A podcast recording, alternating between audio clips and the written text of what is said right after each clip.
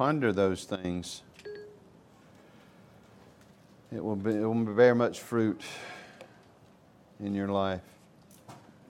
Turn with me to the book of Romans.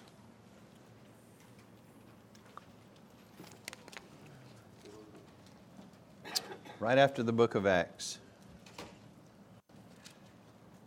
Can't tell you how excited I am to begin this study. Look forward to what God's going to do in me through the study and in you. And um, just hope you see it as I do this. God is inviting us to a theological feast, to a soul feast, to a gospel feast. The table is well set. Many delicacies are on the table, and they are free to us through the truth that we have in Christ. So we'll begin Romans today. We'll only do part of the introduction, do the first half. You will see that that is full.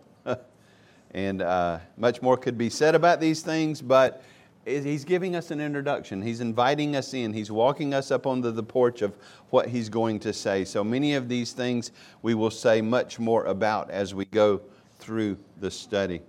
But just a beautiful introduction to the letter, and the first half the first seven verses are just just very rich, and that's what we're going to look at this morning. Look in verse 1 of chapter 1. This is God's Word. Let's read together. Paul, a servant of Christ Jesus, called to be an apostle, set apart for the gospel of God, which he promised beforehand through his prophets in the Holy Scriptures concerning his son, who was descended from David according to the flesh, and was declared to be the Son of God in power according to the Spirit of holiness by his resurrection from the dead. Jesus Christ, our Lord, through whom we have received grace and apostleship to bring about the obedience of faith for the sake of his name among all nations, including you who are called to belong to Christ, to Jesus Christ. To all those in Rome who were loved by God and called to be saints, grace to you and peace from God our Father and the Lord Jesus Christ. Let's pray together. Lord, thank you for your word. This is your word. We pray that you would take your word and accomplish your purpose. Lord, empower and enable me to preach your word. May the truth of your word go forth. May Christ be lifted high. May you draw all people to yourself. Lord, excite us for this study. So many riches are before us, so much that we need for the health and thriving of our souls for our growing in grace, for our coming to faith, for our children coming to faith, for you working in and through us for your glory. So help me to preach your word, Lord. And what our appetites for it, help us to hear it as the very word of God. Help us to treasure it, to seek it, to marinate in it, to grow in grace because of it. Lord, plant seeds of the gospel in hearts. Bring souls to faith as we look into your word. Nourish souls in grace. May none of us be the same when we leave as when we walked in. So, Father, through your Son, by your Spirit, apply your truth and accomplish your purpose. It is in Jesus' holy name that we pray. Amen. Here I felt that I was altogether born again and had entered into paradise itself through open gates. Martin Luther's testimony of salvation, his testimony of finally understanding Romans 1:17 finally understanding. After tormenting himself, after tormenting his, his fellow monks and his father confessor, because he was so convicted of his sin. He was so aware of how far short he fell for, from the righteousness that God required. He was so wearied of trying to live up to that standard. He said, Love God, sometimes I hate him. Because he just couldn't measure up. And then he saw in Romans 1:17 the truth of the righteousness of God gifted through faith, and it changed everything. In Bunyan's picturesque way, the pack fell off. At the cross, he was free, clothed in the righteousness of Christ and cleansed by his blood. Many souls have been converted through reading Romans. Many souls have been set free. Many souls have been grown in grace. It is a very important book, the longest and most systematically reasoned of Paul's letters as he explains the gospel of God that he has come to know and cherish. Look what else he said. He said, This epistle, this letter, this letter to, of Paul to the Romans, this epistle is really the chief part of the New Testament and the very purest gospel. And watch this, and is, not, and is worthy not only that every Christian should know it word for word by heart, but occupy himself with it every day as the daily bread of the soul. It can never be read or pondered too much. And the more it is dealt with, the more precious it becomes and the better it tastes. Romans is filled with what you need for life and growth in grace in Christ. Augustine was converted through reading Romans. Many, many, many souls down through the history, as I've said. Calvin says this, and I've, I've told you this, and this is where I got it. If we have gained a true understanding of this epistle, we have an open door to all the most profound treasures of Scripture. If we have gained a true understanding of this epistle, we have an open door to all the most profound treasures of Scripture. If you understand Romans, you'll understand the Bible and be richly blessed in the process. Today, we begin a glorious journey. A glorious journey into the depths of God's grace, the depths of the gospel of God, the depths of His grace in Christ through the book of Romans. And we're going to begin with His salutation or greeting which is the longest salutation or greeting in any of his letters. A few introductory matters. The, the book was written in AD roughly 57, somewhere 54 to 58, but probably around AD 57. Think about this this book was written about, about seven years before Nero's great persecution of the Christians in Rome. So, one of the things you see God doing to prepare them for that great persecution is really rooting and grounding them in the gospel and in His grace through the book of Romans that Paul would write.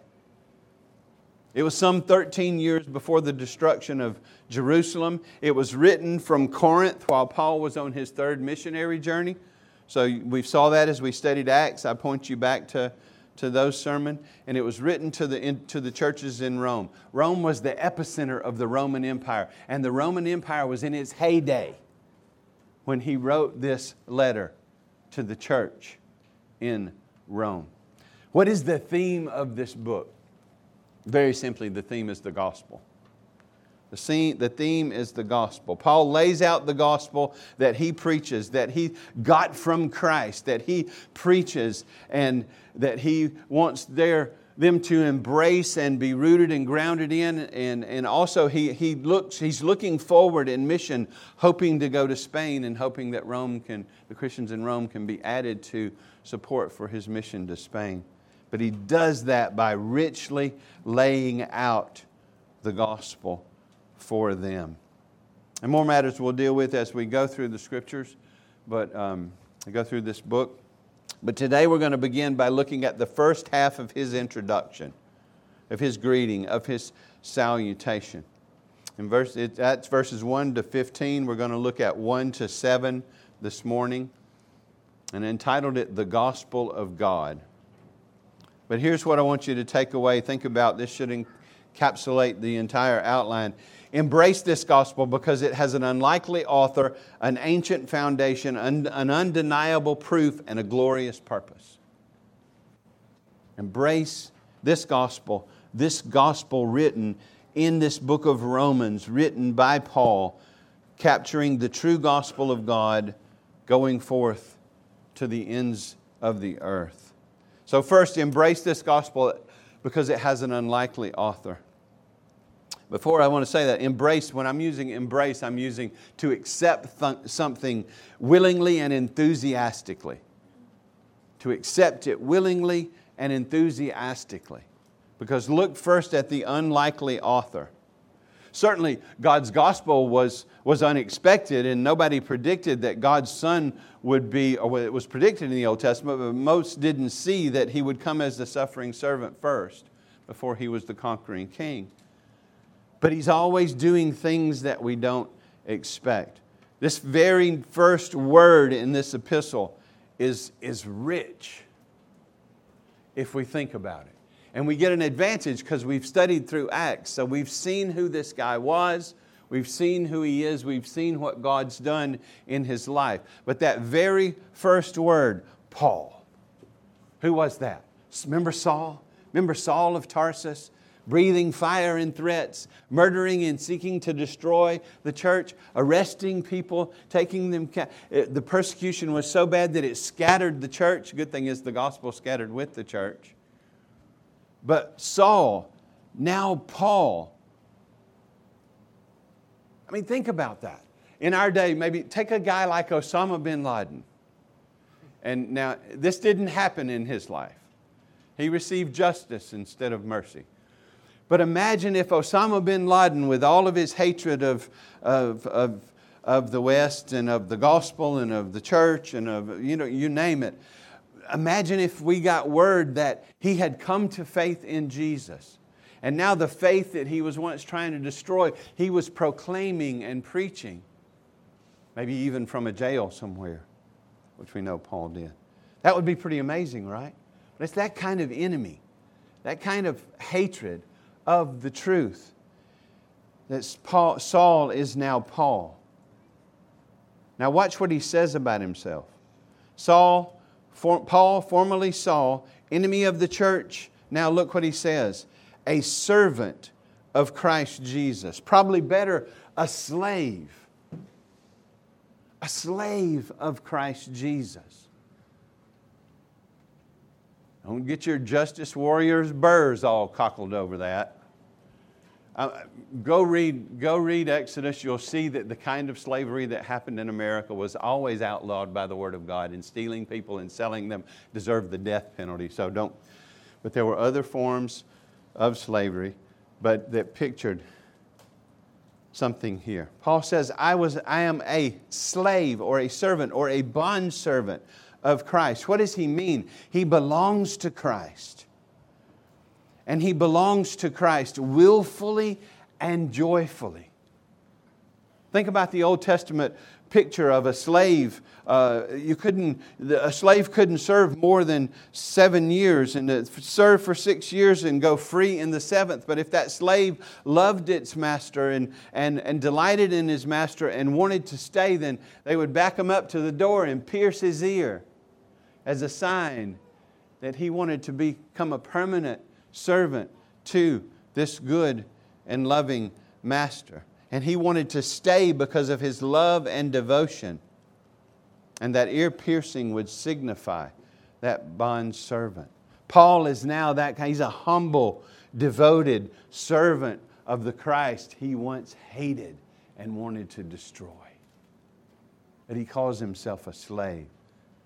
And that picture in the Old Testament of being pierced as a willing slave we know that our Savior became Didn't come to be served, but to serve and give his life a ransom for many. He was pierced for our transgressions and now calls us to belong to him. So Paul says, This is who I am. This is what I am by God's grace. I am a servant or slave of Christ Jesus. And he didn't just save me.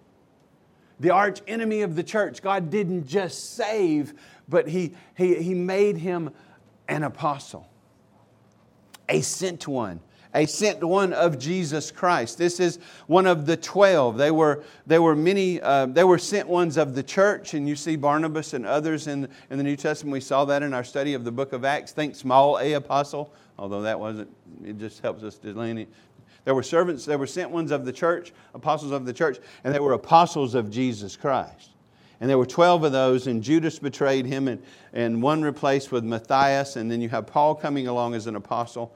And so, but he says, I am called to be an apostle. Christ didn't just knock me off my high horse or mule and save me on the road to Damascus, and that was the extent of it. But in His will for me, He had called me to be an apostle, one of the twelve, especially called out and sent out by Christ to witness His resurrection, to deliver His word, to establish His church. Amazing grace, right? How sweet the sound that saved a wretch like me. And I relate to that. I certainly didn't deserve that. John Newton relates to that. But the enemy of the church, saved by grace and made an apostle, had to have seen Christ and seen Christ resurrected. And we know that happened. We saw that. Go back and read Acts, read Romans 9, I mean, Acts 9, listen to those messages. But Paul is a slave of Christ. He's called to be an apostle. And he says something else about himself here that he was set apart for the gospel of Peter. He was set apart for the gospel of God, separated to the gospel, taken out of one group and he's, he's set aside, he's sanctified, he's, he's repurposed, he's, he's set apart for the gospel, separated from the, for the gospel. When did that happen? It's an interesting question. Look at what, what he says to the Galatian church in verse 15. But when he who had set me apart, same language, he who had set me apart before I was born, You mean God had all of this mapped out before he was born? See, I might as well go ahead and get the sovereignty thing going, get the election thing going, get the chosen thing going. Because it's all through the book of Romans. But look at what Paul says. He set me apart before I was born. Think of, if you go read Jeremiah in the first chapter of Jeremiah, and God said, before He knit him together in the womb. Does God knit? Yes, He does, in the womb. He's, God says, before I knit you together in the womb, I knew you and set you apart basically as a prophet. Look how much time it came for that, for that, it took for that to take place.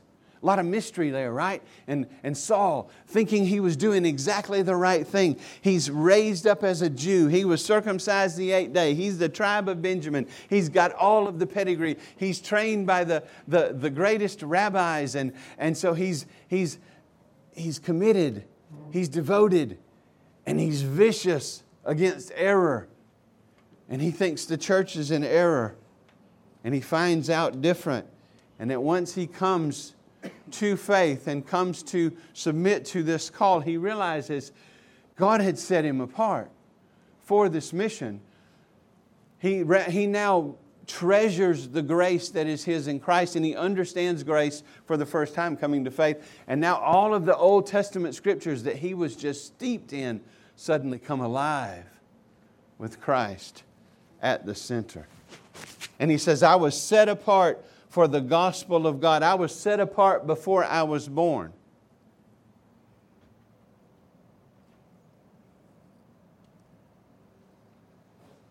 It didn't depend on what Paul had done to earn his way into being an apostle. Listen, you can't read the Gospels and think that. The, group of men that Christ chose were not the greatest pedigree. They were not the smartest. They were not the, you fill in the blank. But they were the ones he chose and equipped and used to transform the world. And one of them had been the arch enemy of the church. And Paul says later that God had mercy on him, the chief of sinners, that the rest of us might have hope. So I don't care what you've done, you are not beyond the grace of God. And I don't care how good you've been, you're not beyond your need of the grace of God. All have sinned and fall short of the glory of God, but are justified freely as a gift. We'll see that as we move on. But he, he says this at the end of that little, that little verse there in verse 1. He's set apart for the gospel of God. The gospel that is God's gospel, the gospel that comes from God, the one He is the source of. Gospel meaning good news. Good news about what? Well, secondly, embrace this gospel because it has an ancient foundation. Look what he says in verse 2. I've been set apart for the gospel of God, which he promised beforehand through his prophets in the Holy Scriptures. See, this gospel is not something new. It's not something the apostles made up. It's not a plan B. It's not something different. It's not a novelty. It was promised before in the Holy Scriptures. It has an ancient foundation being promised beforehand through his prophets in the Holy Scriptures. The gospel is Christ. The gospel is Christ. I mean, that's what Paul says in 1 Corinthians 15.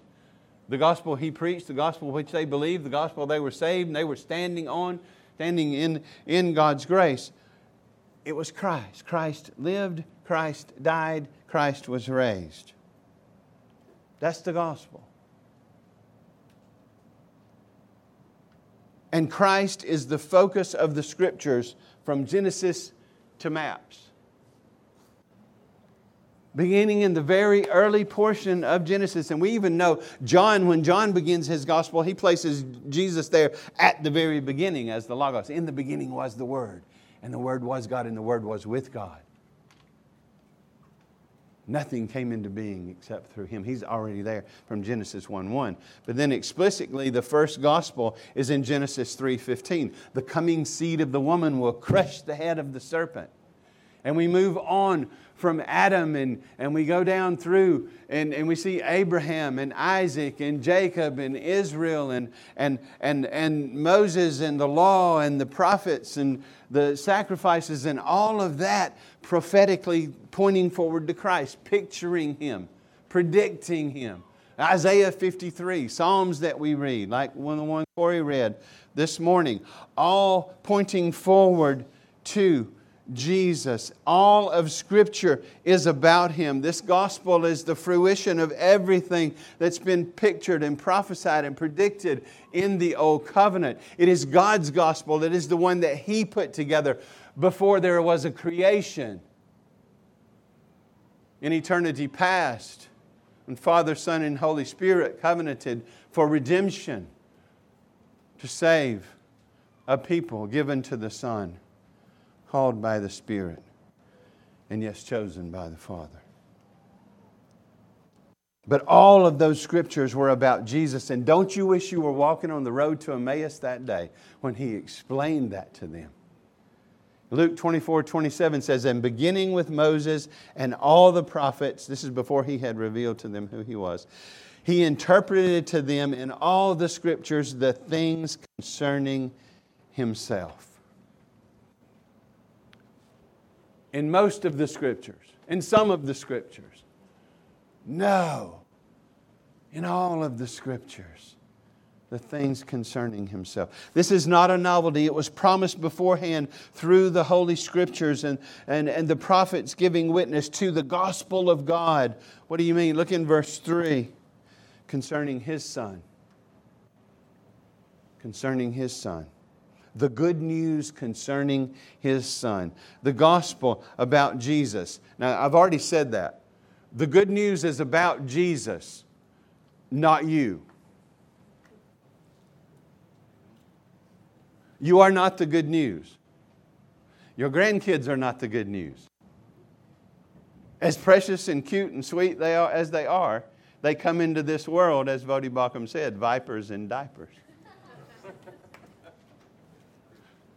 The gospel is Jesus, not you. The gospel is what He has done to reconcile us to God, not what we do to reconcile ourselves to God. The gospel is Christ, born, living, dying, buried, raised, reigning, coming again. That He died for our sins. God so loved the world, He gave His only begotten Son, that whosoever believes in Him, not themselves, shall not perish, but have everlasting life. Jesus came at just the right time, Galatians 4 4. He was born in a humble estate, he was born under his own law. He was God and man, truly, in one person, two natures, one person forever. He lived in fulfillment of his law. He kept the law in thought, word, and deed, providing a righteous standing that he didn't need. But the law was fulfilled so that then he took our sin, our guilt upon himself and died on that cross and paid the penalty for our sin. The soul that sins shall die, Scripture says. The wages of sin is death. And listen, that's not just physical death. And the suffering that he suffered wasn't just physical suffering.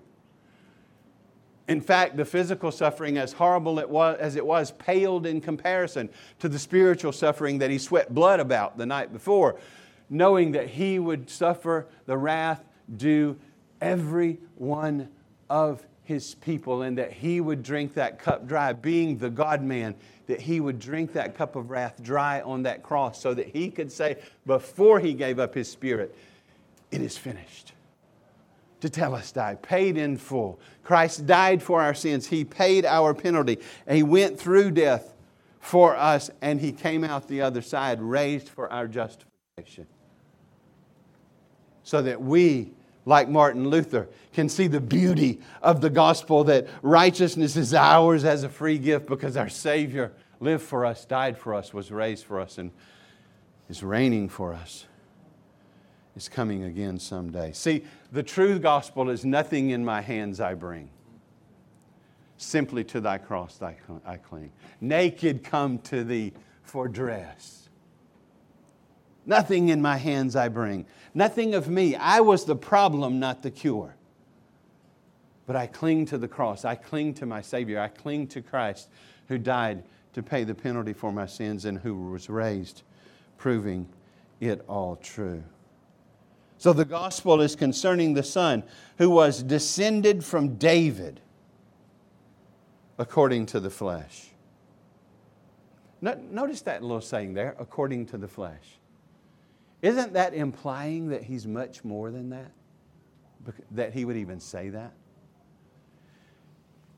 He was born, he was descended from David according to the flesh. He was the son of David that everybody was looking for, which meant the Messiah. He was the one who was to come. He didn't come the way they expected, most of them, but he was the son of David who had come first to pay the penalty for his people's sins, Isaiah 53 before he comes as a conquering king. See, he fulfills that great promise to David that Corey brought out before he read the psalm. The reason I picked that psalm is it, it shows that Davidic covenant, that promise to David that he would have a son who would sit on the throne forever. That's in uh, 2 Samuel 7, if you want to go read about that that his son would be on the throne, and that's Jesus. Jesus is the true and greater son of David, fulfilling all those promises, fulfilling every promise of the old covenant, including that one. He's the true and greater son, and, son of David, the true and greater Israel, the true and greater Adam. The, he's the Messiah, according to his flesh, descended from David. So embrace this gospel because it has an ancient foundation. An unlikely person to write about it, first section, Paul. It has an ancient foundation, though, all of the Old Covenant scriptures. Thirdly, embrace this gospel because it has an undeniable proof. Look at verse 4. Concerning his son, who was descended from David according to the flesh and was declared to be the Son of God, was appointed, was shown by the resurrection. Some say appointed. Doesn't mean he took none of the adoptionistic Christianity. He was the Son of God. He was pre existent, as John shows. He took our sin. He took on a human nature. He came to save us. He was the Son of David. But yes, He died. But we have an undeniable proof. Look at this in verse 4 and was declared to be the Son of God in power according to the Spirit of holiness by the resurrection of the dead. The Son of God Jesus, God's true Son, true Israel, the true King, died and was placed in a grave. But he didn't stay there. And the proof of everything I'm telling you this morning, the proof given is his resurrection. The fact that he blew, blew the doors off the tomb, not to get out, but to show that he was out that his angel said there, the one you're seeking is not here, he is risen. The, the soldiers cowered. I mean, warriors cowered and fled. And silly excuses were made up by the Jews.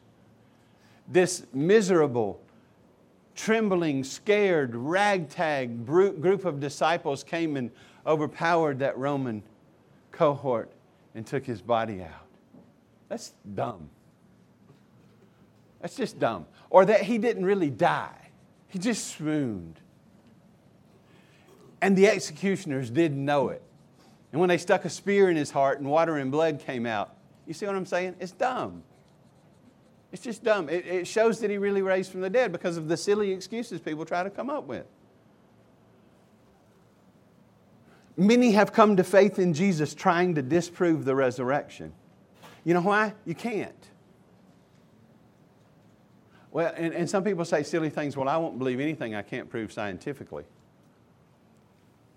You can't prove what you ate for lunch yesterday scientifically.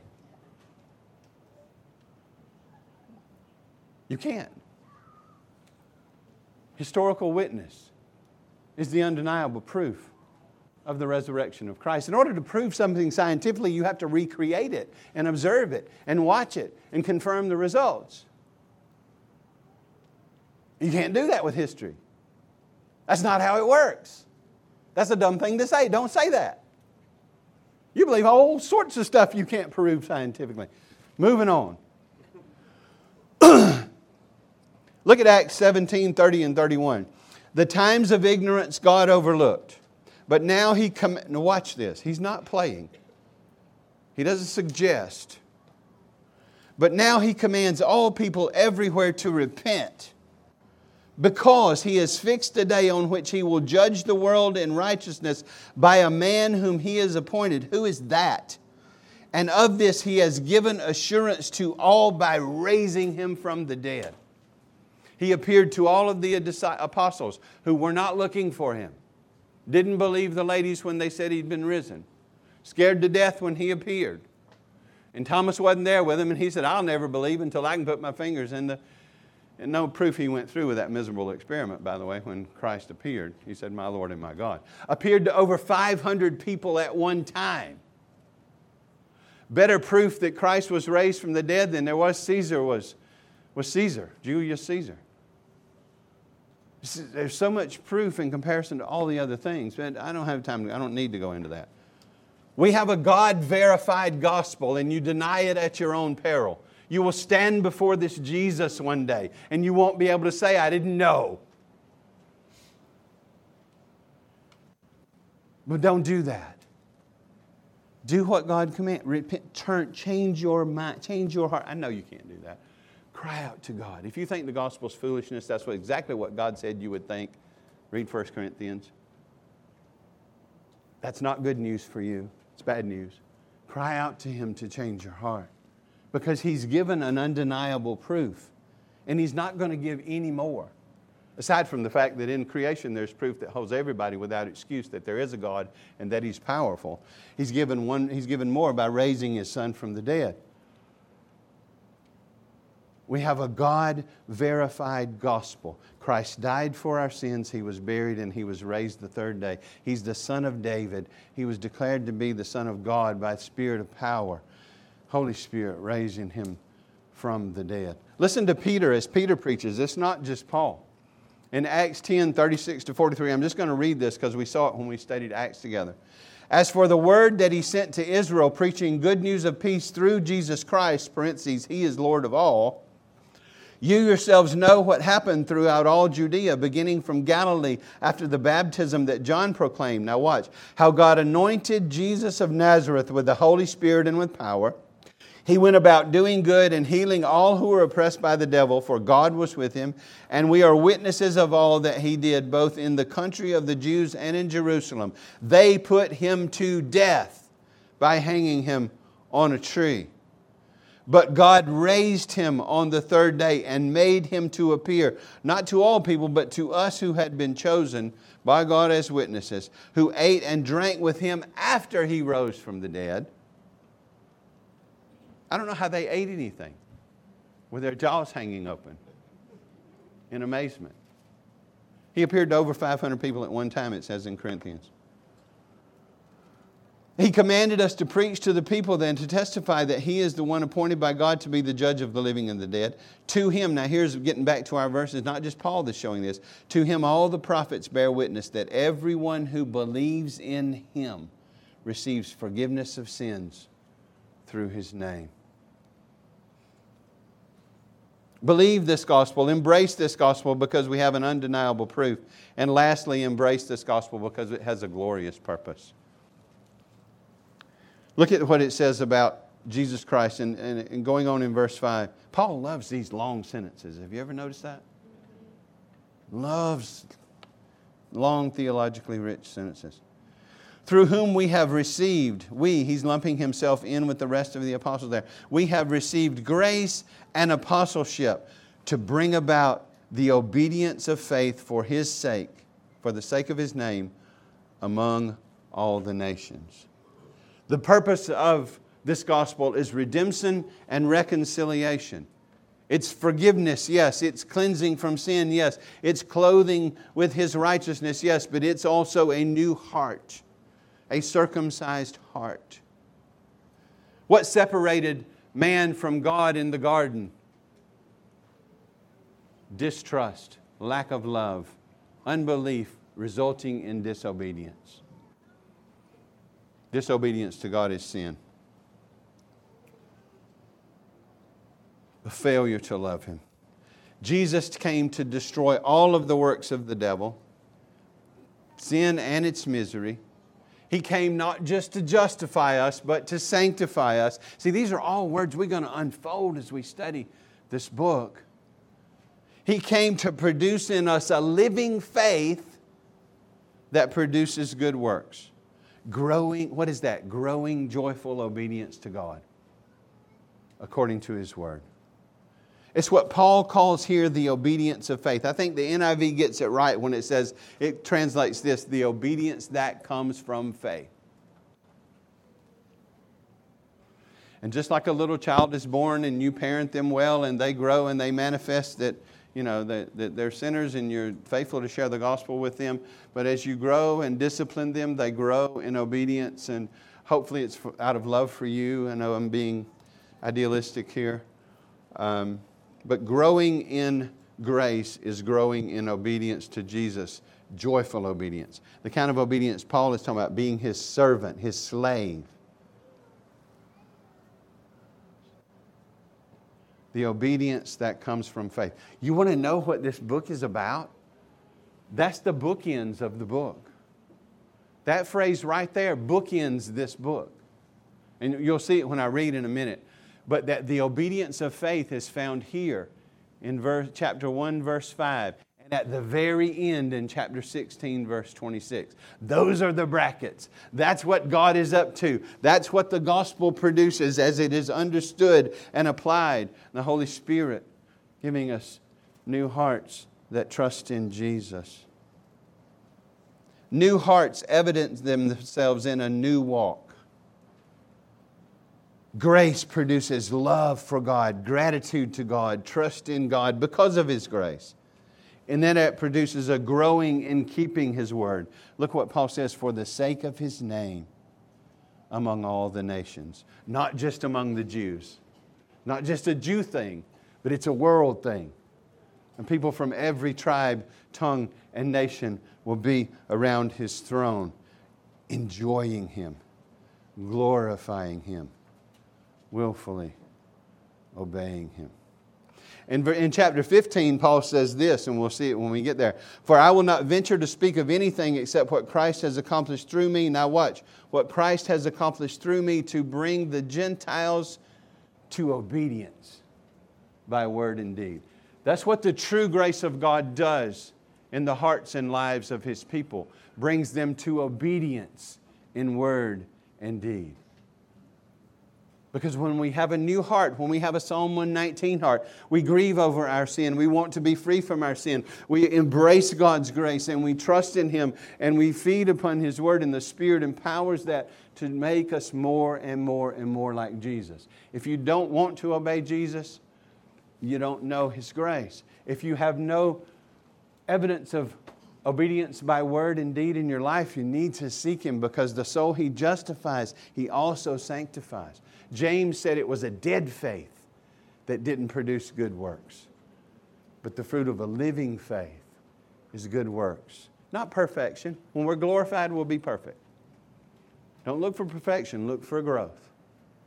Growth to be more and more like Jesus. He says, We've received grace and apostleship to just bring people to pray a prayer after us. And we'll assure them that they're saved and tell them to never doubt it. That's nowhere in the Bible. Y'all know that, right? The whole altar call thing and sinner's prayer thing, you cannot find that in the Bible. John, Finney made that up.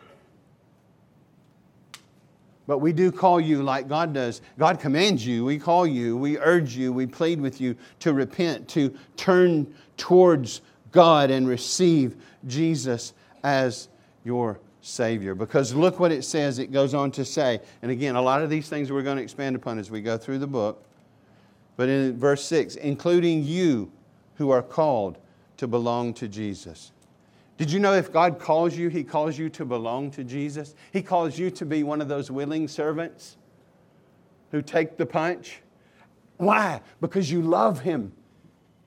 Grace makes us love Jesus. We see what we deserve. We see Him taking what we deserve on the cross.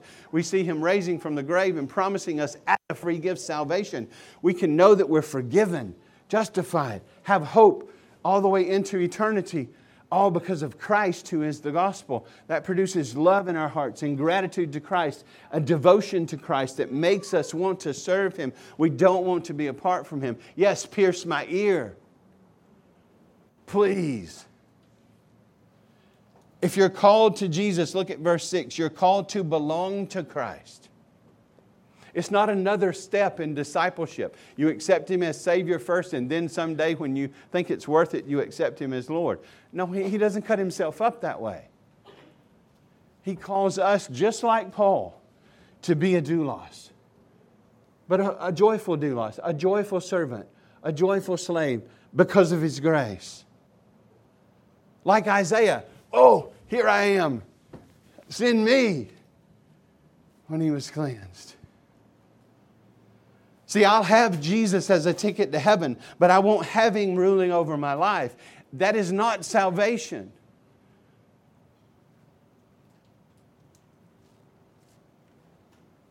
That's just sin and religious stress. He says, including you, the people I'm writing to, and we know this is the Word of God, so through them to us, we're called to belong to Jesus, to no longer live for ourselves, he says in 2 Corinthians, but for Him who died and was raised from the grave. Are you trusting in Jesus this morning? Are you seeking to live for Jesus? What does that mean? You're seeking by his because you love him to have his word shape your life. If you're not, you don't know him. I, I, not, I don't want to be judgmental. I'm not being. I'm just saying what the Word of God teaches. This cheap grace that is preached by so many people, people with a lot of people on TV and all of that kind of stuff, it's just that cheap imitation. The real gospel calls us to belong to Jesus. Look what he says in verse 7. To all who are, in, who are loved by God, to all those in Rome who are loved by God, when? Before the foundation of the world. And called, my translation says called to be saints. Just so y'all know, to be is not in the original. It's called saints in the original. See, we're not a saint because we did a lot of spectacular works and had miracles happen in our lives. We're a saint because we have faith in Jesus. He calls his people saints. And he tells the Roman Christians they are saints if they're trusting in Christ, if they belong to him. And that's because they're loved by God and he's applied the gospel to their lives. To all those in Rome who are loved by God and called saints, grace to you. That's God's attitude towards you. Are you trusting in Jesus this morning? Then God speaks grace to you, grace over you. What is the benediction every Sunday? The grace of the Lord Jesus Christ be with you, or something similar. Grace to you. Through the gospel, which is Christ. Grace. Not condemnation, no condemnation for those who are in Christ Jesus, because He took it. Grace. And this book is going to root us deeper and deeper and deeper and deeper into that grace which is ours so that we can stand in it, chapter 5, and walk in it. Be satisfied in it. Look what else he says grace and peace. Peace with God, that the better we embrace and grasp, we, experience the peace of God as we walk in Christ. There is no peace for the wicked. You heard that in the word. Sometimes the wicked have they have a good feeling about the way they're living. I'm not saying everybody's miserable, but there's no peace with God if we're not in Christ Jesus, and therefore there's no true the peace of God. There's just whistling in the darkness without it. It'll all be okay. Grace to you man, we're going to mire up in that because we're going to mire up in the gospel of God. And peace to you. Shalom. You've heard that word, right? Shalom.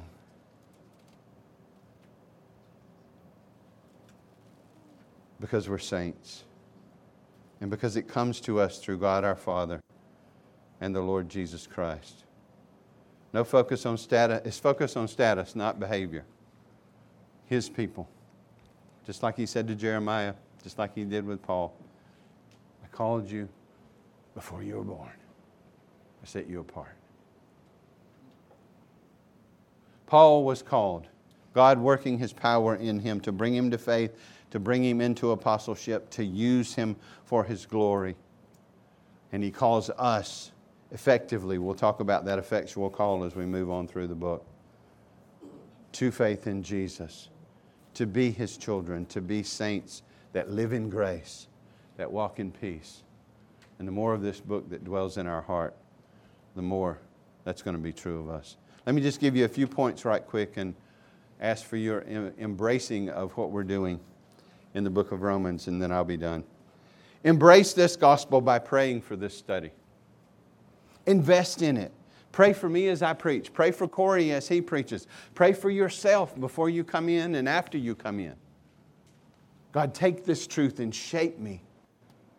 Root me and ground me in your grace in Christ Jesus so that I'm confident of the peace with you and that in the midst of the trials of my life, I can walk in the peace that this gives me. Pray. Embrace this gospel by praying, please.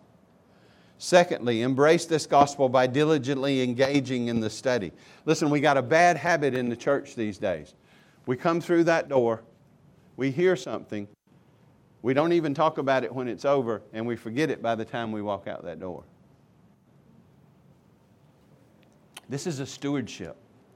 God, God is entrusting the preaching of His truth, that you will take it and invest in it and talk about it and review it and come back with questions if you have them.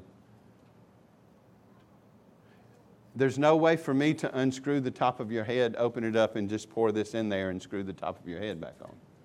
I wouldn't want to do that if I could. I was in EMT training, medical training, until we got to the blood stuff. And that's when I realized that wasn't my call. I was like, you're going to need a doctor. Uh, and it's not me.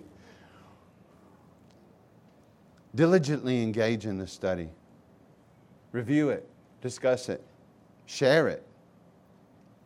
Thirdly, embrace the study by prioritizing it. And I know that's related, but what I'm talking about, if at all possible, be here.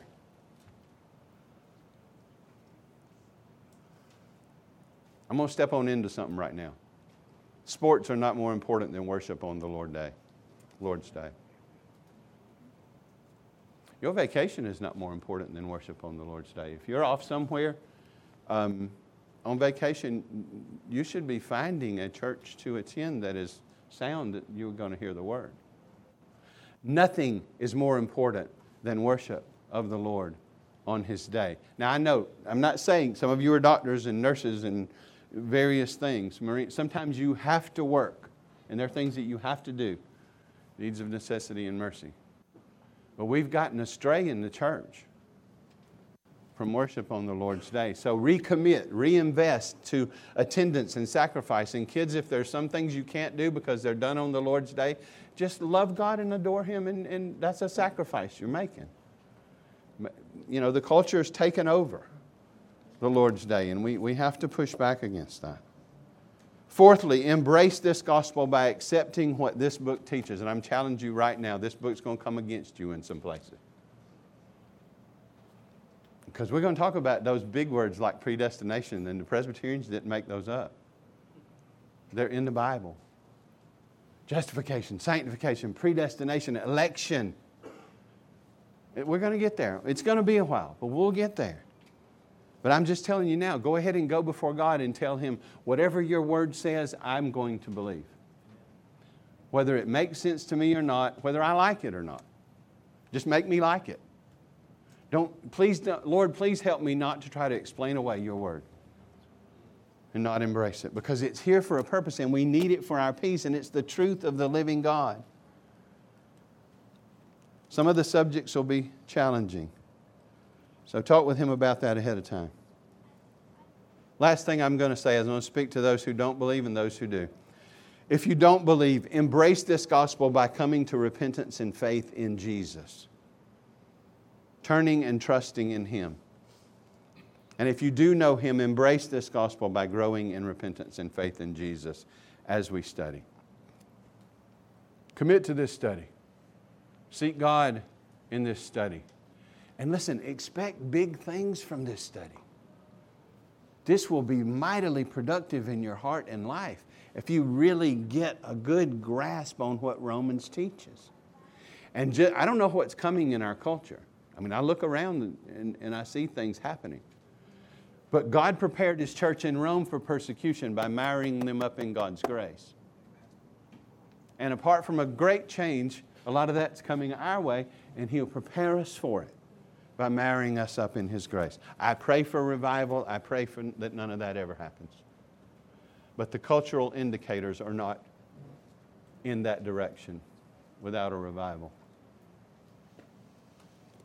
Here's what we need to not just make it, but to thrive in His grace and to stand for His glory and to be the light and salt we're to be in this dark world. My prayer is that we will all be able to say in some way that this book has brought us to enter into paradise through open gates. Let's study that word together. I'm going to read the, the last part of this book to you. I'm going to read the last few verses and then I'm going to quit. But look at this in Romans 16 25 to 27. how it concludes. And you see that obedience to faith, you'll see that bookend. Now, to him who is able to strengthen you according to my gospel and the preaching of Jesus Christ. How does he strengthen us? Gospel, preaching Jesus. What we're going to do in Romans. Now, to him who is able to strengthen you according to my gospel and the preaching of Jesus Christ, according to the revelation of the mystery that was kept secret for long ages, but now has been disclosed through the prophetic writings, has been made known to all nations according to the command of the eternal God to bring about the obedience of faith. To the only wise God be glory forever more through Jesus Christ. Amen. To live as Christ. Let's pray. Lord, have mercy. Thank you. Thank you for your word. Thank you for this wonderful epistle. Thank you for all of the great truths that are in it that we will study. Excite us about it, motivate us about it. May it be because of love for you, because of your grace, that we dive headfirst into your word, miring up in your grace, walking in a consciousness of peace with you and then experience the peace that you give, even in the midst of great trials, because your word is filling our heart and focusing our hearts on Christ. And it's in Him that we live and trust and have joy and purpose and look through this life to the life to come. Help us to be light and salt. Grow us as witnesses as we study Romans, that we will share the great truths of your grace with those around us. Grow us as prayer warriors as we study Romans. Grow us as children of God, those who belong to Jesus, willing slaves of the Lord Jesus Christ, the great King, the Son of David, the Son of God, the one who has lived for us and died for us and been raised for us, is reigning for us, and is coming back for us someday. Lord, any who are in here or watching over the live stream or listening over a recording, any who don't know you, I pray that you would be planting seeds in their heart, that you would be bringing them to, uh, to life through your truth, regeneration, that they would come to repent and trust in Christ. And those of us who know you, may it fuel our life of repentance and faith, trusting you and loving you and living for you in the midst of a crooked and dark generation. Save souls, sanctify souls, comfort Christians, clarify theological confusion, humble the proud, strengthen the weak. Do what you would do that we might have Jesus as our Savior and might be conformed into His image. It's in Jesus' holy name that I pray. Amen.